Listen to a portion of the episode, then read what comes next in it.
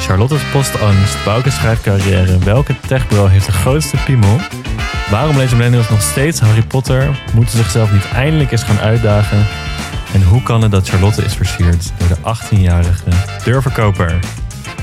Hallo allemaal en welkom bij Red de Millennial.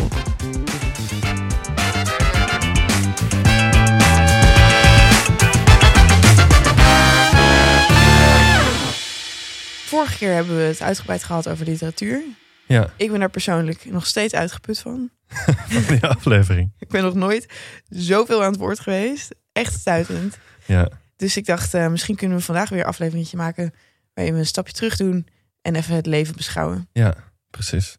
Ehm, en, en voordat we beginnen wil ik eventjes onze nieuwe vrienden van de show verwelkomen. Oh ja, Want we zeggen het zo, zo moedig elke keer op het einde. Maar er zijn ook daadwerkelijk mensen die, die onze vriend worden. Dus ik wil eh, welkom zeggen aan Monique, Tijn, Catharine en Jelle. wat een leuke gemengde groep. Ja, Toch? lekker, lekker gender. Ik had altijd het idee dat het misschien alleen vrouwen waren die naar ons luisteren. Ja? Ja, Hoezo? Ehm, omdat, omdat mannen niet iets van een vrouw willen aannemen of zo. Dus dat, Mm. dat omdat ik dan in de podcast zou zitten, dat het dan. Ja, dat denk je echt? Dat- dat- omdat jij in de podcast zit, dat de mannen dan bijvoorbeeld al denken... hier hoef ik niet naar te luisteren. Ja, misschien. Ja, ik heb geen idee hoor. Ik weet niet. Ik weet heel vrij weinig over podcast, publiek. Ja, Nee, maar ik snap, ik snap best de gedachte. ja. Ja. zoals je dan op de middelbare school. dat de vrouwelijke docenten niet serieus werden genomen door de jongens, zeg maar. Ja. Omdat ik dan. Wow, daar heb ik nog nooit over nagedacht. Maar nu je het zegt, was dat bij mij denk ik ook wel zo. Ja, uiteraard. Ja. Vrouwen die hebben dan een min- minder natuurlijke autoriteit. Of Ja. tenminste, we zijn heel erg gewend aan een specifieke soort autoriteit. Ja. Och, En, oh, ik krijg opeens heel veel eh medelijden. Docenten. ja, nee, maar echt serieus. Ehm, en dan de docenten, de vrouwelijke docenten die het dan wel goed deden bij de jongens, die, eh, die deden ook meteen heel erg stoer. Weet die gingen dan Mm. heel erg zo van. Hey, what's up boys? Gaan jullie vanmiddag voetballen? Ja, op zo'n manier. Daar was ik dan altijd een chagrijnig over, want ik zat er helemaal voorin en ik had het huiswerk gemaakt. En Ja, was jij er zo in? ik was er zo in, ja. En dan ging, ging eh, Oh, dat had ik echt niet verwacht. ik kon het heel goed vinden met die, met die hele angstige en onzekere Frans docent die ik had. Zij, het lukte haar gewoon niet om controle over de klas te houden. Ja. En dan, zei, en dan de jongens die hadden gewoon geleerd van, we kunnen alles maken bij haar. Dus elke keer dat we in die lessen zaten, gingen ze roepen, film kijken, film kijken. En dan zei, en dan zei ze, nog heel even, laten we nog, nog heel eventjes aan de, aan de toekomstige, wat is het? Ja, en dan wilde ze dat niet. Ja. En dan keek ze naar mij en ik zat dan heel dichtbij vooraan. Zei ze, jij hebt het wel gemaakt, hè? Jij hebt wel het huiswerk gemaakt. Oh, dat zei ze dan klassico. Ja, en dan was ik zo van... eh, ja, Oh, vreselijk. niet opgegeten worden. Dus Maar en durft, wat zei je dan? Zei je dan wel van ja, inderdaad? nou, ik knikte dan zo'n beetje. Ja, ik, ik, mensen wisten heus wel dat ik het huiswerk maakte. Maar dat is... Dat was, dan word je heel erg tegen elkaar opgezet. ja, je Anyway, wordt dan ook door de docent al gebruikt als soort schild. Eh, ik kan me voorstellen dat je dan wel een beetje alleen voelt. Oh, absoluut. Ja. Maar zij voelde zich alleen. Want ze dachten, mijn hele, niemand doet wat ik ze opdraag. Eh, ja, maar en, en ze neemt jou zeg maar mee en in nu haar wil ik oogcontact met iemand die nog wel mijn vak serieus neemt. Nou, Ja. anyway. Ja, ja. Eh, om maar even te, eh, blij te zijn dat Jelle en Tijn was het? Ja. Of dat die, eh, dat die onze vrienden van de show zijn. Dat ze dus niet erg vinden om naar een vrouw te luisteren. ja, shout-out naar jullie. En de dames natuurlijk van harte welkom. Ja, fijn dat jullie naar mij willen luisteren. of werkt het niet zo? nou, je, nee. Nee? Nee, natuurlijk niet. Hoezo niet? Ja, goed, ik kan hier een heel ding over doen. maar dat gaan we niet. Goed. We moeten altijd even beginnen met de, met onze, met ons, met de vraag van hoe gaat het nou met je? Ja, ja het, gaat, het gaat best goed met me, denk ik. Jij hebt een goede week gehad? Ja, ja ik, ik, zat, ik zat er vanmorgen over na te denken van ja, wat ga ik nou vertellen over mijn week? En ik heb echt zo'n week gehad waarin ik valt niet zoveel te vertellen. Ik heb een hele normale week gehad. Nou, gefeliciteerd. Geen rampen, Nee. niks. We hebben gisteren een terrasje gepakt. Wij zaten gisteren samen op het terras. Omdat onze leuk. producer jarig was. Ik heb volgens mij jou nog nooit in het daglicht gezien überhaupt. Jij zegt elke keer, zeg je van, ja, we zijn geen vrienden, we zien elkaar nooit. Nee, oké, we, zijn, toch- we, we chillen tegenwoordig toch, wel. wat dat is toch gewoon niet waar? Nee, nee. Of- Ik vind het heel gênant om ehm hardop aardig te zijn tegen mensen. Ja, maar ik word het nu zo publiekelijk ontvriend waar, waar ik bij zit. zo, zo erg leid je er geloof ik niet onder. Nou ja, ik zei dat ik een normale week heb gehad, maar ik heb de hele week zitten tobben van... Zijn we nou vrienden of niet? Zijn we nou vrienden of niet? Ja, nee, ik laat je nog even in onzekerheid. er komt ook nu geen conclusie. Nee. Oké, goed. Hoe was jouw week? Ehm, ja, ook wel gewoon eh, prima. Maar ik zit, ik zit heel erg met. Ik kamp met een probleem dat ook aansluit op het zelfverbeteringshoekje. Oké, ja. Eh, is dat ik heb. Ik ben heel erg bang om mijn mails te open te maken in de inbox van mijn universiteit. Hmm. Dus oké, Eh, het ging uit mijn vriend. Ik Ja. stortte een beetje in. Ja. Eh, ik heb toen tegen de universiteit gezegd van ik kap er even mee. Ja. Ik laat een paar vakken vallen. Ja. In de hoop dat dat allemaal maar prima zou kunnen of zo. Ik, mij is altijd verteld van de Nederlandse universiteiten zijn super flexibel. Maar ik wist dat niet, want ik... Of ik wist het niet uit ervaring, want ik zat op University College. En daar was Mm. alles heel anders. Daar, Ja. daar moest je ieder vak gehaald hebben. En anders gooiden ze je er gewoon af. Ja. Dus ik dacht van, oh, nu ik een master aan het doen ben... dan zal het allemaal wel mogen of zo. Ik zal Ja. wel gewoon een paar weken kunnen stoppen... en dan zonder consequenties. Maar dat blijkt niet helemaal waar te zijn. Oké, Eh, ik moet gewoon al die vakken wel nog gaan inhalen. Nu. Eh, nou, nee, dan over twee jaar, zeg maar. Ja, oké. Aan, het einde van die master moet ik dan weer met de eerstejaars dat gaan doen, zeg maar. En dat verbaast je? Ja.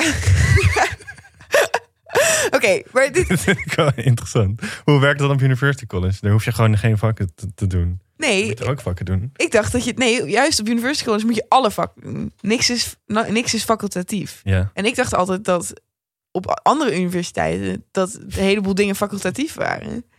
Want ik hoorde altijd van mensen die echt zo waren van... oh ja, ik, doe, ik volg doe maar één vak deze maand of zo, weet ik veel. Ik dacht altijd van... Ik hoorde altijd van andere studenten... die leken het altijd een stuk chiller te hebben dan ik. Dus ik Ja, maar je kan ook best kiezen om één vak te doen, maar dat is natuurlijk niet. dan, moet je het, ja, dan moet je het inhalen. Goed, dat is... Hoe ga je anders ooit je studie afronden? Denk je dat alle mensen die niet op University College hebben gezeten, gewoon. Ja, ik heb een bachelor. Wat heb jij gedaan met je bachelor? Ja, één vakje. Ja, zo Prima. klinkt Voor de rest heb het. ik het gewoon lekker rustig aangedaan. Dat dacht ik, ja. Ja, Ik dacht, maar goed, dat is een beetje ook de arrogantie die Dat is University College een ontwikkeld. beetje. Dat Ja. is echt een ziek, zieke arrogantie. Nou, die is mij nu terug in het gezicht gesmeten. Ja, Eh, want ik, heb, ik moet dus inderdaad gewoon al die vakken dan alsnog gaan doen. ja, Inclusief een statistiekvak. Wat je echt... Waarom studeer ik dan literatuur? Ja. Ik vind dat echt niet kunnen. Jij moet statistiek doen bij literatuur. Ja, dat is ehm, wat ze dan distant reading noemen. Als tegenhanger van close reading. Oké. Dus dat je... Ehm, dan kun je bijvoorbeeld over, de, over in een dataset van 20.000 romans... kun je iets zeggen over... ehm, nou, bijvoorbeeld metaforen voor migratie. Ja. of zo. Dan zeg je, oh, vroeger werd dat dan beschreven als een zwerm vogels. En toen in 1800 werd dat beschreven als een verspreidende ziekte. En nu wordt dat dan Ah. beschreven als een als opkomend water. Ja. Zeg maar. zo, zo, dat, dat is een interessante uitspraak die je zou kunnen doen als je een distant reading analysis maakt van 20.000 romans. Ja. Door het woord eh, migrant te zoeken, zeg maar. Ja. Goed, Oké, best wel interessant. het is best interessant. Ja. Maar je bent dat niet gaan studeren omdat je, omdat je statistiek wil doen. Nee. Ik vind, ik vind de tekst leuk. Het gaat mij heel erg om, om de tekst Ja. of zo. En Ja. ik, de rest van de mensen met wie ik dit aan het doen was, die waren ook compleet in protest tegen. Vonden het ook vreselijk. Maar goed, Mhm. ik heb toen dat vak laten vallen en ze hebben het zonder mij afgemaakt. Mhm.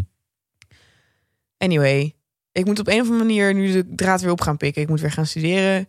Ik heb allemaal mails gekregen van hoe is het met je? Waar blijf je? Ja. Ga je je nog inschrijven voor je vakken? Mm. Weet wel? ja. Maar ik open Dat stapelt zich dan op. Stapels, ik heb ze allemaal niet geopend. Zeg maar Ja. ik zie het binnenkomen en dan veeg ik snel de notificatie weg. Ja. En dan denk ik al weken van, oh, ik moet echt een keer daarvoor gaan zitten. En waarschijnlijk valt het dan ook wel mee. Ik denk het wel. Als je, als je het, ja. Nou ja, kijk, ik moet een kleine.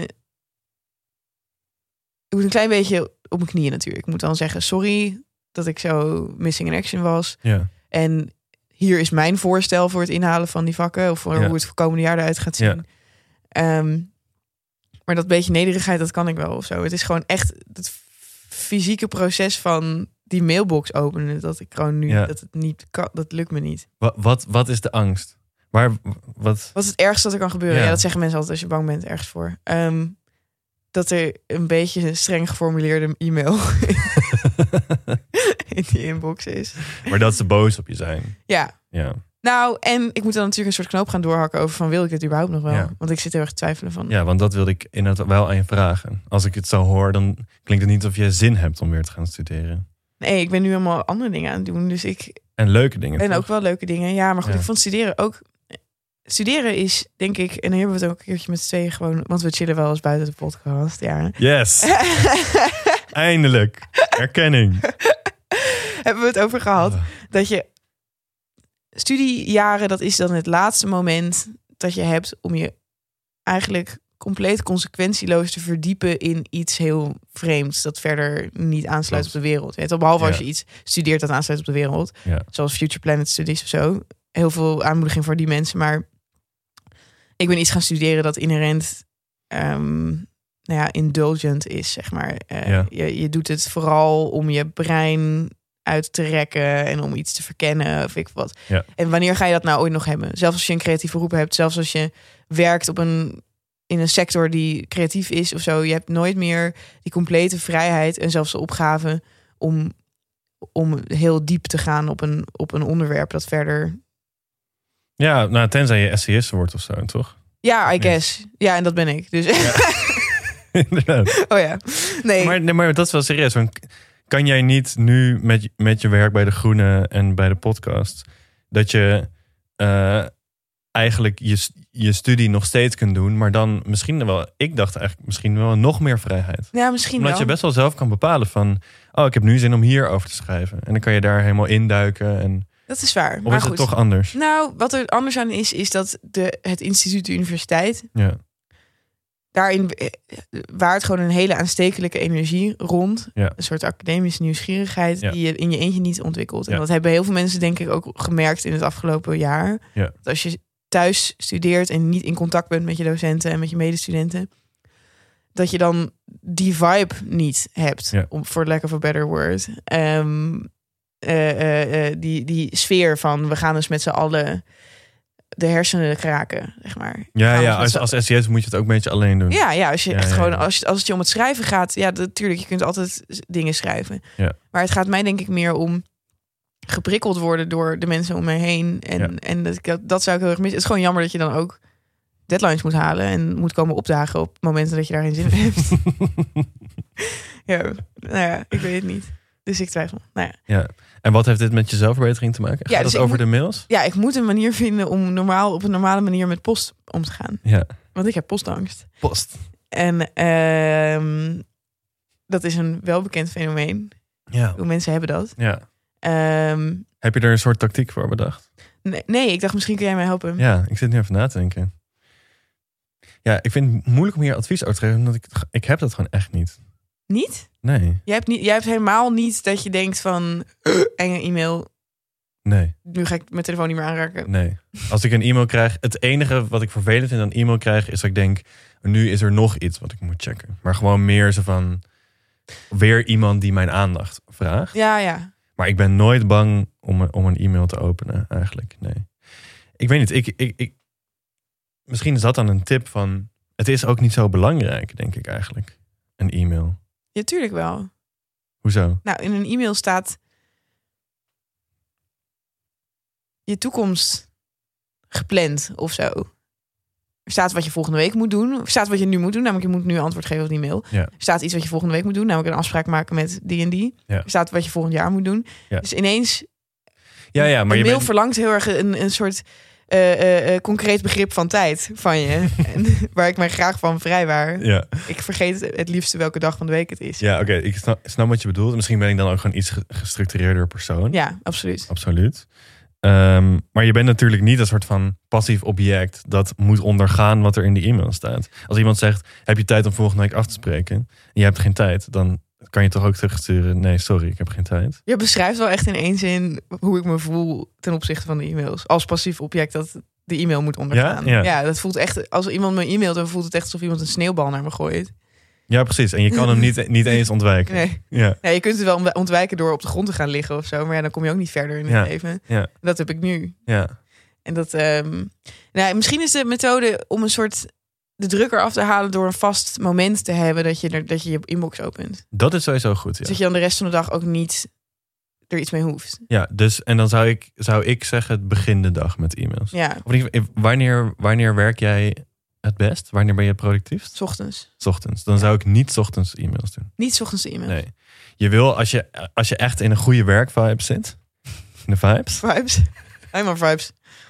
dan wil je eh, dan wil je juist het werk doen waar je het meest aandacht aan wil geven. Dus dan zou ik een essay schrijven voor de Groene. Ja, ja. En dan zou je bijvoorbeeld ehm, aan het rond- eind van de dag. Borreldag, eh, borreltijd, zeg maar. Eh, elke dag is borreldag. Ik vind het heel erg om vijf uur aan te duiden met borreltijd, maar zo noemden we dat thuis. Uh-huh. Eh, aan het einde van de werkdag dan je e-mails. ja, Zo. dat zou ik doen. Oh ja, ja. En dan kun je dus de hele dag ook denken van, dat doe ik vanmiddag wel. Ja, en dat gaat je al heel veel rust geven. Oh ja. Als je gewoon kan weten van oké, dit, dit probleem ga ik straks oplossen. En hoef je niet constant in je achterhoofd te denken... fuck die mail, fuck die mail, fuck die mail. Ja, oké. nou, dat is dus mijn zelfverbeteringsplan voor deze week, denk Ja. ik. Goed. Ik moet dus wel eerst nog het grote moment hebben dat ik, dat ik hem echt na, na een hele lange tijd open. Ja, want je hebt nu een berg. ja. Ja, je moet nu echt een paar uur inplannen. Ja, nou, ik, heb, ik dacht misschien om mijn huisgenoot te vragen om dat met mij te doen. Ja, dat is sowieso goed. Eh, Ja. Want hij kan dat heel goed. Ja. En hij heeft inderdaad, net als jij, dat hij totaal niet begrijpt waarom Ja. je een afkeer van dat soort communicatie zou hebben. Ja. Ehm, dus dan ga ik hem met zijn frisse blik mijn inbox laten openen. Denk ik. Ja, goed. En vanaf dan gewoon elke dag half Ja. uurtje, mail, mail half uurtje. Nou, je hoort het. Of dit gaat lukken. Ja, ik ben benieuwd. Ik ook. mijn, mijn hele toekomst hangt er namelijk vanaf. en jij? Goed. Ja, ik, ik zit nog zo'n beetje met, met het schrijven. Ehm, Ja, dat was het plan natuurlijk. Je ik- zou gaan schrijven. ja, ik wilde gaan schrijven in plaats van op mijn telefoon te zitten elke avond. En? Ehm, en ik heb het niet gedaan. Nul keer. Nul keer geschreven. Nul keer geschreven. Oké. En eh, sterker nog, dat hebben we niet in een podcast verteld. Maar ik heb met jou een deadline afgesproken Dat klopt. om een stuk te schrijven. Mhm. Dat was vorige week maandag. Dat heb ik niet gedaan. Vervolgens heb ik tegen je gezegd, dan doe ik het zondag. Ja. En dat heb ik ook niet gedaan. Nee, ook niet een heel klein beetje. Niks. Ik heb geen woord op papier. En eh, ja, het, eh, ik vind het wel gewoon kut. Het lukt gewoon niet. zucht werd net opgepakt in de microfoon. Ja. Nee, ik snap het hoor. Ik denk dat met schrijven... Daar zit ook een bijna irrationele psychische blokkade. Net als die ik die met die mails heb. Ja, Het is wel anders natuurlijk, want jij hebt het over echt werk. Maar het is natuurlijk onzin dat je niet nu, als ik je onder schot hield, zou je binnen nu en over twee uur zou je een, een, een, een perfect essay uit in elkaar getimmerd hebben. ja, of in ieder geval een essay. Een essay in ieder geval. En ik- dan, ja. en dan zou je dan morgen naar kunnen kijken met een frisse blik en zou je kunnen zeggen: Oké, dit moet er wel anders aan en dit was een beetje Ja. de bocht of zo. Ja. Maar dan had je in ieder geval niet dat blanco document boven je hoofd hangen, want je hebt dan materiaal mee te werken. ja, en het is echt, het is het, de verwachting die ik van mezelf heb, die me in de weg zit.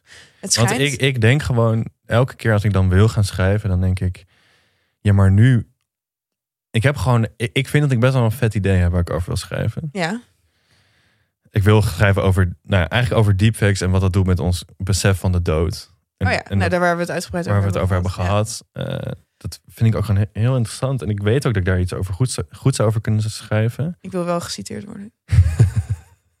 ik had daar allemaal. Ik, ik wil heel graag dat je die zin uit de podcast citeert dat ik vergat wie André Hazes was. ik vind het heel erg dat we nu in de podcast zijn we en Han- André Hazes en Harry Mulisch vergeten. Ja, Dat is heel gênant. Nou ja, anyway. zelfde, zelfde soort eh, statuur, toch? Harry Mulisch, dat was die, die volkszanger, toch? Nee, goed. Maar over het schrijven, ik, ik, ik heb gewoon, ik verwacht te veel van mezelf. Het moet in één keer, moet er zo'n perfect stuk uitkomen dat je bij wijze van spreken direct eh, in de groene zou, zou kunnen plaatsen. Ja, maar dat is natuurlijk, zelfs als je in de groene plaatst, hoeft het niet een perfect stuk te zijn. Nee, En ehm, nou kijk, er zijn heel veel methodes hiervoor. Hè? Dus net als met bijvoorbeeld elke dag je mail checken. Ja. Is ook, eh, zijn er van die mensen die heel erg zweren bij freewriting. Die gaan dan elke dag een half uur uit de losse pols dingen Ja. opschrijven. Ja. Dat kun je natuurlijk ook als het startproces van zo'n essay zien. ja, Je kunt gewoon zeggen van, jij zit best wel vaak lang in de trein. Ja. Je kunt dan bijvoorbeeld tegen jezelf zeggen van, ik ga dan een, letterlijk een half uur dingen schrijven Ja. hieraan. En Ja, verder hoef ik ja. dat aan niemand te laten zien. Ja. Eh, ik, ik kan ook grotere tijdsblokken dan dat kan ik niet aan. Want dan raak ik in paniek. Want dan denk ik, als je gaat freewrite. nou, als ik ga schrijven überhaupt. Als ik Ah. tegen mezelf zeg van...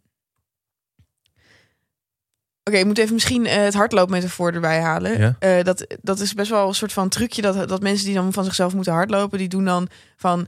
eh, die nemen zichzelf een beetje in de maling. Die zeggen dan van: Oké, ik, hoef, ik hoef van mezelf niet te hardlopen vandaag. Ik trek wel alvast even mijn hardloopschoenen aan. Ja, ja, ja. Of- ja. Ehm, ik hoef maar een half rondje vandaag. Ja. En uiteraard, als je dan eenmaal bezig bent, Dan ga je. dan ga je het gewoon afmaken Ja. natuurlijk. Want Ja. wie, wie ben jij dan om het halverwege af te haken? Je bent, bent al bezig dan. Ja. Dus zo zou, zo zou ik het schrijven ook zien. ja, dus dat Eh, ik gewoon met mezelf afspreek van... ik ga nu een half uur doen en daarna leg ik het weg. Ja, Als je dan eenmaal bezig bent, denk je, dit is fucking leuk, interessant. Dan Ja. ga ik het blijven doen. Ja. Als het niet lekker bezig, interessant is, dan heb je maar een half uur hoeven lijden. ja. Ja. Wat ik wel mezelf nu al zie doen... is dan zeg ik, ik ga een half uur. Maar dan verwacht ik wel dat het eigenlijk drie uur wordt. Ja, maar je moet... Nee, je je, wat ik bedoel? ja, ja, maar dan zit je eigenlijk van, ik hoop dat het drie uur wordt. Ja, Ja. Maar dat is zo moet je niet denken. Nee. Nee, nee. Dus ik moet gewoon echt een half uurtje... Nou, en bovendien, Ja. je levert nu vooral, vooral gewoon helemaal niks in. Nee. Dus al, als het dan, al, al is het maar een half uurtje, dat is al infinity procent meer dan wat je nu aan het doen bent. Ja. Nou, daar heb je echt volledig gelijk. Oké, ik ga dit doen. Ja? Ik spreek het gewoon Maar nu echt? af. Ja. En, dan, en ik ga niet zeggen van ik ga elke avond een half uur. Want dat is ook gewoon te nee, dat veel. is te veel. Je gaat één keer een half uur. Eén keer een half uurtje schrijven. Ja, ik wens je heel veel succes. Thanks. Ik hou je op de hoogte. Welke rubriek is het nu tijd voor? Leesmap. Is het tijd voor leesmap? Het is tijd voor de leesmap. Ehm, ik heb... eh, nou, de- uh, tot nu toe in de leesmap heb ik het over academische stukken en zo. Oh ja. Ehm, ik wil even naar iets lichtere kost. ik ben heel benieuwd wat jij beschouwt als lichte kost. Nee, dit is een stukje van twee minuten in het, F- van het NRC van afgelopen week. Wat grappig dat jij in leestijden praat. Nee, maar als ik het heb over... Ja, eigenlijk is het toch gek. Dat is heel des millennials, denk ik. Dat is heel des millennials. Dat hebben ze voor ons uitgevonden, hè, Ja. zodat wij onze tijd dan efficiënt kunnen. Ja, maar ik denk gewoon... Weet je, de effectieve luisteraar... Die wil gewoon even weten hoeveel tijd ben ik daar aan kwijt. Oké, jij was Want die gaan niet minuten. natuurlijk mijn filosofische meuk die ik over ze heen gooi. Die gaat niemand lezen. Maar Nee. misschien wel een, st- een stukje van twee minuten in NRC. Waar ging het over? Het ging over Amazon. En eh, Amazon heeft afgelopen jaar iets van 53 miljard euro winst gemaakt. Ja. Over de ruggen van iedereen heen ongeveer, toch? Van, iedereen, van al die werknemers, al die pakketjesbezorgers die letterlijk in flesjes plassen. Ja, ja, ja. Omdat ze En die moesten blijven werken tijdens een pandemie, dat soort dingen. Ja. Nou, eh, en ze hebben 0 euro belasting betaald. Huh? Hoe dan? Omdat ze een van de, daar gaat het stukje dus over. Ze hebben constructie met Luxemburg. Het land Luxemburg heeft een deal met Amazon. Eh, waardoor ze daar een of andere schimmige ding hebben opgezet. Waardoor ze 0 euro belasting hoeven te betalen. Maar wij, wij faciliteren dit ook heel erg, hè, in Nederland. De hele wereld faciliteert dit Oh ja. eigenlijk. En di- dit is waarom ik dit. Ik vind dit een belangrijk stuk. Omdat die, die al die tech-giganten, Google, Amazon, Facebook. Die, die, hele, die hele gang. Hm. Die hebben gewoon een monopolie. Beginnen een monopolie te krijgen op hun producten. Amazon is alles en iedereen aan het, aan het wegconcurreren. Ja. Gezondheid. en ondertussen betalen ze geen belasting. Nou, ik, daar word ik gewoon boos van. Ja. En waar ik nog bozer over werd, is dat dus Jeff Bezos, dat, die is onlangs gestopt als CEO van. Amazon, maar die zit nog wel in het bestuur of zo. Aha. En die- bij zijn afscheidsbrief had hij gezegd: eh, Ja, en eh, ik heb nu zoveel geld dat ik eigenlijk niet meer weet waar ik, aan, eh, waar ik het aan uit moet geven. Dus ik heb besloten om een raket te bouwen. naar Mars." Maar wat is dit? nou, en dat al die, al die techbro's, Sorry, maar een vrouw die zou ik rijke nooit doen. techbro's, die willen raketten bouwen. Ja, maar waarom is dat? Ja, omdat ze gewoon, ik weet niet, dat is gewoon een soort van, het is gewoon het equivalent, equivalent aan zo'n motor hebben met een met enorm hard geluid. Ze Ja. willen gewoon compenseren voor hun kleine piemel. Je spreekt uit ervaring. Je hebt alleen een fiets, hè? Wat zegt dat over jou? nou, Eh, nee, maar ik, dit is heel grappig, want ik heb wel eens met mensen... Ik, ik heb broertjes, eh, die vinden dan Elon Musk bijvoorbeeld heel erg vet. ja, En die begrijpen mijn geitenwolle sokken socialisme niet. nee. Die begrijpen niet waarom ik dan het mi- minimumloon een beetje omhoog wil... en een beetje geld naar de, naar de kinderopvang en zo. En Ja. ik denk van, oh, ik wil heel graag... De mensen die, die op de kleintjes moeten letten, die wil ik het leven iets makkelijker maken. Ja. En, dan denken ze, en dan zij zeggen dan van ja, maar waarom zou je dat doen als je iets fucking ambitieus kan doen, zoals eh, Mars leefbaar maken? Of zo. Ja, ik vind het toch, wie, wie wil er nou naar Mars? Ik vind het zo, ik vind het zo raar eigenlijk. Ik zeg maar, het is, het is soort van, het beeld is misschien vet en het is verheffing Ja. om een, eh, in een raket te gaan. En we kunnen als eerste, Nou, zoals de Space Race in de jaren 60. Jaren 60. Ja. ja, dat was toch ook al, dat was ook alleen maar pikkie meten. Denk Ja, ik. dat was het ook. Maar en ook, kijk, ik, wat, wat me vooral dwars zit, is gewoon die, die ongelooflijke arrogantie. En gewoon, die Jeff Bezos is zo rijk dat hij zich ook. Hij, hij heeft mensen in zijn bedrijf werken die gewoon zichzelf een ongeluk werken, letterlijk. En die dus letterlijk, wat ik net ook zei, in flesjes moeten plassen. Ja, omdat ze anders hun targets niet halen. anders hun targets niet halen. Ja. En dan heb je het lef om te zeggen: Ik weet niet wat ik met mijn geld moet, dus ik ga een raket bouwen. ja, ja, begin maar eens even in je eigen achtertuin. Begin eens in je eigen achtertuin. En dat heb ik sowieso met die raketten. ik vind die raketten, ja, kijk. Stel je voor, de wereld zou een perfecte ple- plek zijn. En je hebt niks meer te verbeteren. Dan kan je prima een raketje Nee, bouwen. Voor als de je- leuk. Als je Mars gaat terraformen, want daar hebben ze het de hele tijd over. Ja. Van, we gaan van Mars een leefbare planeet maken. Ja. How about van de wereld een leefbare planeet maken? Want we hebben een klimaatcrisis. Ja, maar en ook de wereld is op elk aspect een betere planeet om op te leven dan Mars. Ik weet niet, ik ben nooit op Mars geweest, maar het is in principe niet zo leefbaar. Nee. Ja, maar dat is het hele idee van terraformen. Is dan het Ja. idee van, oké, ja, we maken het daar zodat je de lucht er kan ademen en zo. En, Ja. en tevens wordt hier, zijn er hele steden waarin mensen niet goed kunnen ademen. Ja. Nou ja, Ja, nou, nee, het is echt om woest van te worden. Maar goed, het, ik snap ergens, en hier heb ik het wel eens met mijn vader over gehad, van... Ehm, omdat ik vind dan altijd dat het Nederlandse belastingssysteem goed is, wordt veel belasting geheft. Ja. En we hebben wel veel grote vermogensongelijkheid, maar Mhm. niet een hele grote eh, inkomensongelijkheid. Ja. En ehm, gewoon dingen zoals scholen en straten en zo is allemaal goed geregeld. Ja. En mijn vader zegt altijd van ja, dat is fijn om hier te zijn en hier je kinderen op te voeden. Maar in zo'n land als Amerika, waar eh, kan echt genie ontstaan. Hmm. Dus Hmm. dat, die Silicon Valley bros, die kunnen alleen in dat petrischaaltje van extreme ongelijkheid, Ja. kunnen die tot bloei komen. Ja. Ehm, wat vind jij daarvan? Ja, dat, dat, dat, dat- En dat echte ambitie hier dus niet kan bestaan, want anders wordt er hier afgepakt. nou, ik denk dat er wel iets in zit. Maar ik denk dat het misschien ook wel te maken heeft met gewoon niet zozeer met, met belastingen en hoe je, hoe je land eh, economisch is ingericht, maar ook gewoon met de mentaliteit. Nederlanders zijn toch wel, hebben he- gewoon een heel, hele Calvinistische inborst. En het is niet zo, je mag ook niet echt grote dromen hebben hier. En dat is in Amerika natuurlijk tegenovergestelde. Nee, inderdaad. Zo'n, zoals Steve Jobs dan over zijn bedrijf praten, dat doet de gemiddelde Nederlander toch wel met de ogen rollen, zeg maar. Ja, wij- sterker nog, wij vinden bijvoorbeeld Rutger Bregman vinden wij allemaal al doodirritant.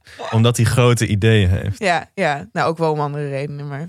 Ja, maar in Amerika lo- lopen ze dan wel weer met hem weg. Nee, nee, dat is Dus- inderdaad waar. Dus wij houden niet van dat soort ambitie misschien. Nee. Ehm, Maar ik vind wel belangrijk van, bij dat verhaal wat je vader dan vertelt, dat, dat klopt. Maar de andere kant is natuurlijk gewoon heel grimmig. ja, absoluut. Namelijk dat er voor die ene genie zijn er misschien wel letterlijk een miljoen mensen die in de armoede leven. Ja, dat is daar al helemaal. Dat is echt. Dan zijn zij dan het rijkste land ter wereld of, of zo. Ja, Ja. is dat? Ja. Ik, ik weet niet. Ja. Terwijl dan een groot deel van de bevolking de tanden uit de bek rotten omdat ze gewoon geen ziektekostenverzekering Ja, hebben. precies. En iedereen daar gelooft, dat vind ik het heel schrijnend.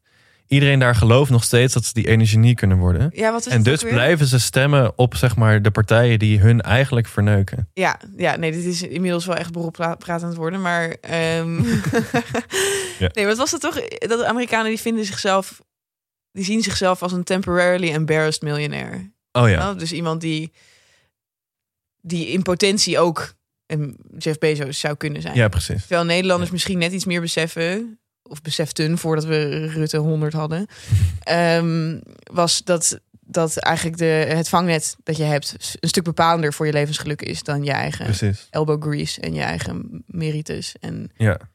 Ja. ehm, Goed, we dwalen, we Ja. dwalen flink af. Ik ben benieuwd, eh, wat, jij, wat heb jij gelezen? oh ja, fuck, we waren met leesmap bezig. Eh, ik heb een po- nieuwe podcast geluisterd Oh, eh, van NRC, heeft nu ook een boekenpodcast. ja.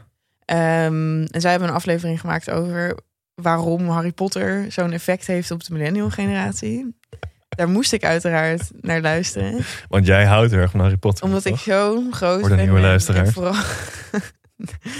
Oké, ik heb al eerder in deze podcast kritiek geleverd op ehm, volwassen Harry Potter fans. Ja. Dus ging ik luisteren naar deze twee volwassen Harry Potter fans. Die Ja. dan aan de presentator, Michel Krielaars, die ook chef boeken is bij NRC, Ja. gingen ze een beetje uitleggen van waarom heeft dat nou zo'n greep op ons. Mhm. En ik ga niet altijd diep op in, maar de tendens was een beetje zo van: ja, ehm, Harry Potter zet een morele um, grijsheid neer die voor ons herkenbaar is, omdat wij op zijn gegroeid in een tijd die geen duidelijke vijanden en, en helden kende. Oké. Nu vind ik dat er bijna nergens in Harry Potter morele grijsheid te bespeuren Nee, is. dus dat het, ook het eerste wat ik dacht. Misschien Snape. Ja, dat, daar dat ging het dan de hele tijd Letterlijk over. de enige. Nee, maar daar, daar, wat dan uiteindelijk met Snape is zo van, het gaat steeds om, is hij nou wel of niet een verrader? Ja. De- er is niet een vraag, een grotere Nee, morele vraag over van het steunen van een politiek systeem. Ja. Dat, je weet wel, de, de, de complexere vragen over de holocaust, want daar, daar is dit, die hele reeks natuurlijk een soort verwijzing naar. Ehm, Oh. Wist ik niet. Dit is misschien ook een hele rare brede uitspraak om nu te doen.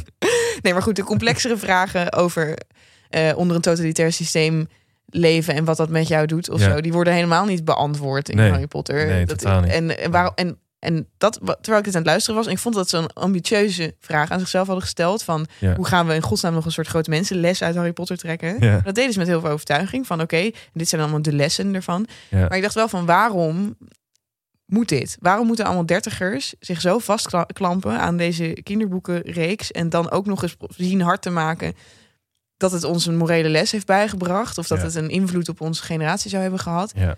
om maar niet te hoeven erkennen dat ze geen boek meer hebben opgeraapt na de Harry Potter serie. Maar dat is toch gewoon hoe het zit. ja, ik moet zeggen, normaal vind ik jouw Harry Potter kritiek altijd een beetje te too much. en denk ik altijd van, ja, het, is toch, het zijn gewoon leuke boeken om te lezen. Dat zijn het ook. Maar om nou te zeggen dat je er inderdaad allemaal morele lessen hebt geleerd. Nou ja, en waarom het dus. dat is getuigt hoe wel van een onze- beetje armoede. Nou, het, het getuigt vooral van het feit dat wij heel graag op zoek willen naar een reden dat we het nog steeds over Harry Potter moeten hebben. Ja, precies. Terwijl ik zou dus zeggen van... Als je Harry Potter hebt gelezen en je vond het leuk, dat is echt prima. Dan zeg je gewoon, ik vond het gewoon leuk. Ja, ja maar je hoeft niet aan te komen met een soort verantwoording van... Ah, ik heb er wel uit geleerd dat de wereld niet alleen maar bestaat uit vijanden en vrienden. Ja, ja, ja, precies. Nee, nou, en, dat, Oh, en ik, ik, ik vond dat schoot mij compleet in het verkeerde keelgat. Ik ging er natuurlijk voor ingenomen in ook. Want ik, ik, heb al, ik vind namelijk inderdaad dat je gewoon niet nu op deze leeftijd nog. Je kunt het aan je kinderen cadeau geven, zeg maar. Ja. En je kunt er grapjes over maken met je vrienden van, oh, weet je nog, in Harry Potter. Dat doen wij ook. Ja. Maar om het dan nog steeds heel erg aan een soort hele hoge standaard hele tijd te toetsen. Van Ja. het moet bijna bij, het wordt bijna als een bijbel behandeld. Ja. Ehm, ik denk dat dat ook als, als resultaat heeft gehad die enorme ophef rond J.K. Rowling. Ja. Want niet alleen zijn mensen fan van deze boeken, ze hebben ook nog echt een persoonlijkheid eraan verbonden. Ja, ja, ja. En omdat ze nooit een volwassen boek hebben gelezen, is mijn theorie. Ja. En ik, ik was in de literatuuraflevering een stuk vergevingsgezinder naar millennials die niet lezen. Mhm. Maar ik denk dat er is gewoon een soort nerd culture ontstaan rondom makkelijke boeken. ja. Waardoor dus volwassenen, die zijn dan heel erg fan van Marvel of zo. Die zijn dan heel erg fan van Harry Potter of zijn heel erg fan van de Hunger Games. ja. Ehm, die ook goed zijn binnen hun genre. ja. Eh, eh, eh, maar je zou gewoon als volwassene iets, iets moeilijkers moeten willen, vind ik. Ik denk echt dat we onszelf daar... Maar waarom? Moet je dat willen? Omdat je jezelf moet willen uitdagen, toch? Je, moet gewoon, je moet gewoon af en toe iets ingewikkelders willen lezen dan Harry Potter. Ja, ik, en deze mensen die in de podcast erover aan het praten waren, die lezen uiteraard ook gewoon moeilijke Tuurlijk. boeken. Ja, maar En, eh, maar wat is nou de greep die, die Harry Potter nog steeds op ons heeft? Ik denk dat het antwoord gewoon niet ingewikkelder is dan eh, dat het de laatste keer is dat mensen echt zeven boeken achter elkaar hebben gelezen. Ja, en ja, echt hebben verdiept in, in, in, in zo'n wereld. En dat als ze dat dan nu nog een keer zouden gaan doen, dat ze er al gauw achter zouden komen dat je wel een stuk mooiere morele grijsheid kunt vinden dan, dan die in Harry Potter, snap je? ja, nee, dat snap ik echt volledig. Maar goed, dit zal me wel weer ontzettend kwalijk genomen worden. Ik wil echt als disclaimer erbij zetten dat ik een geweldige serie vind. En ik heb het als kind verslonden. Ja, ja, maar je zegt gewoon, probeer jezelf ook eens nog meer uit te dagen. Ja, en ook wat een vermoeiend gesprek om steeds opnieuw te hoeven voeren van... wat betekent het, Harry Potter? Ja, dat vind ik ook het tragische eraan, inderdaad. wat, is dit, wat, betekent, Is het verantwoorden of zo? wat betekent dit ene boek dat dan in 1997 voor kinderen is verschenen? Ja, Ik denk, we zijn inmiddels wel uitgepraat Ja. over Harry Potter. Ja. En ook over dit onderwerp. Dus ik denk dat we nu door kunnen gaan naar het eh, millennial moment. Nou, ik dacht dat we het nog even over jouw keukenleut gingen hebben, Char. Ik hoopte dat je hier niet over zou gaan beginnen, want ik heb helemaal niet gekookt deze week. Dus ik voel me daar nu heel schuldig over. Je hebt niet gekookt. Nee, ik ben gewoon, ik was hele tijd bij elders. Ah, Dus ik, eh, elders. ja, gewoon Gewoon functie elders. soms, Mhm. soms hier, soms daar. Soms waren mijn huisgenoten aan de beurt. Oh, je hebt de hele week, echt letterlijk de hele week niet Volgens gegaan? mij niet. Nee, volgens mij niet. Ja, Goed, dan, Eh, dan parkeren we hem. dan parkeren we deze tot Maar dan wacht ik met, met, met Smart op de volgende. Ja, nee, maar dan ik zorg dat ik dan weer een keukenavontuur heb gehad. Ja, hartstikke goed. Oké, dan gaan we naar Millennium Moment. Heb je dat wel gedaan? Eh, ja, ik heb wel een millennial moment gehad. Ja. Ehm, in die zin dat ik werd aangezien voor een millennial. Want dat ben ik natuurlijk niet. Ja. Ik ben een Gen Z'er. Nou, je zit op het randje. Ik zit op het Maar randje. jij wil Ja. dus liever bij Gen Z. Nee, nou, in dit geval wel. En ik ga je even uitleggen ja, waarom. vertel. Wij krijgen vaker aan de deur, eh, want ik woon gewoon in een gezinswoning, maar dan met twee andere studenten. Mhm. eh, krijgen wij van die mensen die fondsen werven voor zielige doelen. Oh ja, En ehm, zielig. ja, gewoon, je weet wel, baby's met aids of zo. En, ehm, Goede doelen in de volksmond. oh ja, dat. En ehm, dat is heel opdringerig, vind ik. Ja. Want onze woonkamer, die kun je heel goed inkijken vanaf het raam aan de, dat aan de straat zit. Dus Ja. je zien altijd gewoon dat ik thuis ben en dat Ja. ik op de bank zit. Dus dan moet je wel open doen. En dan zeggen ze, hey, heb je een moment voor mensen die het veel zwaarder hebben dan jij? dat zeggen ze dan ook zo. Dan zeggen ze, oh ja, voor de prijs van twee biertjes kun je dan dit en dat steunen, weet ik veel wat. Ja. Dat gebeurt best wel vaak. Dus ik steun ook al een tijdje het aidsfonds, want die hebben mij daarin geluld. En ik denk dat ze een strategie toepassen, namelijk het zijn altijd soort bloedmooie 18-jarige jongens die ze Mm. dan op mijn huis afsturen. Ehm, en dan word ik daar gewoon heel verlegen van. Want toen ik 18 was, praten er geen jongens met mij. Dus, dus dit Ah. was dat dan. Je weet al, ik ben dan al meteen helemaal onder de indruk van zo'n jongen. En ehm, deze die ik van de week langs had voor eh, Stichting Vluchteling, Ja. was ook weer zo'n hele mooie. Ja. En eh, ja, die had mij daar gewoon, die had mij erin weten te praten. Dus ik had hem al mijn gegevens gegeven en dan krijg je daarna een bevestigingsmail met van wat je hebt opgegeven. Ja. Dus ik dacht van, oh, we hadden best wel een zieke flirt, dacht ik. Van, we hadden weer grapjes met elkaar gemaakt en wat doe jij en wat, oh. Ik vond het wel gezellig. Ik dacht, oh, ik heb toch wel chance. Terwijl ik een pyjama aan had. En toen stond er in die mail stond de bevestiging van mijn gegevens. Ja. Stond er dat ik in 1988 geboren was. Dus Oké, Oh, dat is echt heel grappig. het was wel onschuldig, want Ja. hij hoorde gewoon niet dat ik zei 98. Ja. Maar hij moet dus hebben gedacht dat ik 33 was. Zie ik eruit als 33? ja, soms. Oh. Nee, dat was echt wel een klap. Ja, snap ik. En dus op, moet ik ook nog eens nu blijven doneren aan Stichting Vluchteling. Dat is wel nog het allerpijnlijkste aan het verhaal eigenlijk. Ja, terwijl ik werd aangezien voor een 33-jarige. Ja. Niets ten nadele van mensen die 33 zijn. Oh nee, Ik vind, jij wil gewoon niet zijn zoals ik zij. wil gewoon dat niet. Nou, kijk, nee. Ik vind het ook echt een misconceptie dat, dat vrouwen over de datum zijn na hun dertigste. Je kunt heel vaak het Oh, verschil niet zien tussen Nee. een vrouw van 23 Ja. en een vrouw van... Hey, en misschien had hij juist wel een ding voor een vrouw van 33. Ja, dat hoop ik dan. Ik denk nog altijd aan hem. Er zijn veel jongens met een ding voor vrouwen van 33. Ja? Ja, niet per se 33, maar gewoon Voor oudere, oudere, dames. Ja. Oudere dames. Zou, heb jij iets met oudere dames? Ik heb wel iets met oudere dames. Oké, dat is interessant om te weten. Nou, ik kom toevallig uit 1988. Oké, wat was jouw millennial moment? Ehm, ik zit weer op yogales weer, sinds kort. Online? Oh nee, dat was in het echt. Ja, dit, was dus, mijn- dit, is mijn, dit wil- wilde ik dus inderdaad vertellen. Oh shit, sorry. Nee, dat is niet erg. Ja, ik heb weer yogales. Dat is natuurlijk al een moment op zich. Ja. Ehm, maar ik deed hiervoor wel eens met YouTube filmpjes of zo, maar dat is gewoon echt kut. Yoga with Adrienne. Ik vind dat echt geweldig. Yoga met Adrienne? Dat deed iedereen aan het begin van de pandemie. Was Oh. haar, met haar dan yoga aan het doen. Oké, ik heb het met haar nooit gedaan. Ehm, maar in ieder geval, sinds kort eh, heb, ik, heb ik weer echte yogales. En ik doe het dus in het echt. Eh, met een groepje medestudenten. Alleen dit is dus illegaal natuurlijk. Want je mag niet... Oh wauw, ja, Eh, het is een soort speak easy. Millennial speak easy. Dus Ja. zeg maar net, net als toen alcohol verboden was. je Maar dan dat de yoga nu verboden is. Ja, precies. Dus dat, dat vond ik wel gewoon echt een leuk millennium moment. Dat ik gewoon zo graag wil yoga. Dat ik het gewoon op de zwarte markt doe. Ja, nee, maar ook, en ook gewoon dat dit, dit is de, de nieuwe recalcitrantie, zeg maar. dit is, je bent niet een nozem, zeg maar. Je bent niet met klinkers naar politie aan het gooien. Je bent stiekem aan het yoga. Ja, maar dat is toch ook gewoon wel Verzet. verzet. Ja, jij had, Zou ik echt, zeggen. j- jij had in de oorlogstijd had je een heleboel onderduikers gehad. Kan ik, kan ik wel nu extrapoleren hieruit. Nou, ik was in ieder geval nog steeds naar yoga gegaan.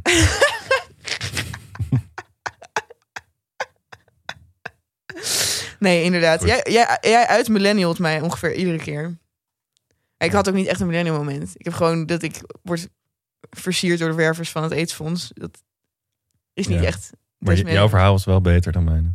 Ja, we hoeven geen pikjes te meten hier. Jij begon ermee. Ik bedoel gewoon dat jij veel meer de typische millennial bent dan ik. Ja, ja, ja. Dat, Ik denk dat dat, de conclusie is die we best wel vaak al hebben Ja, getrokken. dat klopt wel echt. En ehm, met al die soja yoghurt die jij eet ook. Ja. Ik, drink gewoon, ik eet gewoon yoghurt eh, die ze nog met de blote handen uit een dier hebben gehaald. Maar weet je wel niet hoe slecht dat is voor de wereld? Ja? Voor de dieren? Oh, is alles mijn schuld? Ja. Oké, daar ga ik even over pijnzen voor de volgende keer. Ja, we moeten afsluiten. Ehm, hartelijk bedankt voor het luisteren. Hartelijk bedankt aan de studio, Dag en Nacht Media. En aan onze producer, Suzanne Moeilijker. We willen ook Roos Vervelde bedanken voor het maken van het logo. En eh, we willen jullie aansporen om te surfen naar vriendvandeshow.nl schuine streep Red de Millennial. En dan kunnen jullie vriend van de show worden en ons steunen. Ehm Bouke, tot de volgende keer. Tot volgende keer. Volgende keer gaan we een moeilijk, eh, moeilijk onderwerp aansnijden. Ja, Namelijk mentale stoornis. mentale stoornis. Want elke keer dat je mij ziet, dan denk je, we moeten echt een keer iets doen aan mentale stoornis. maar dan gaan we dat met heel veel liefde en ernst en begrip. Ja, een mooi onderwerp, moeilijk onderwerp. Maar ik heb er wel zin in. Tot volgende week. Tot volgende week.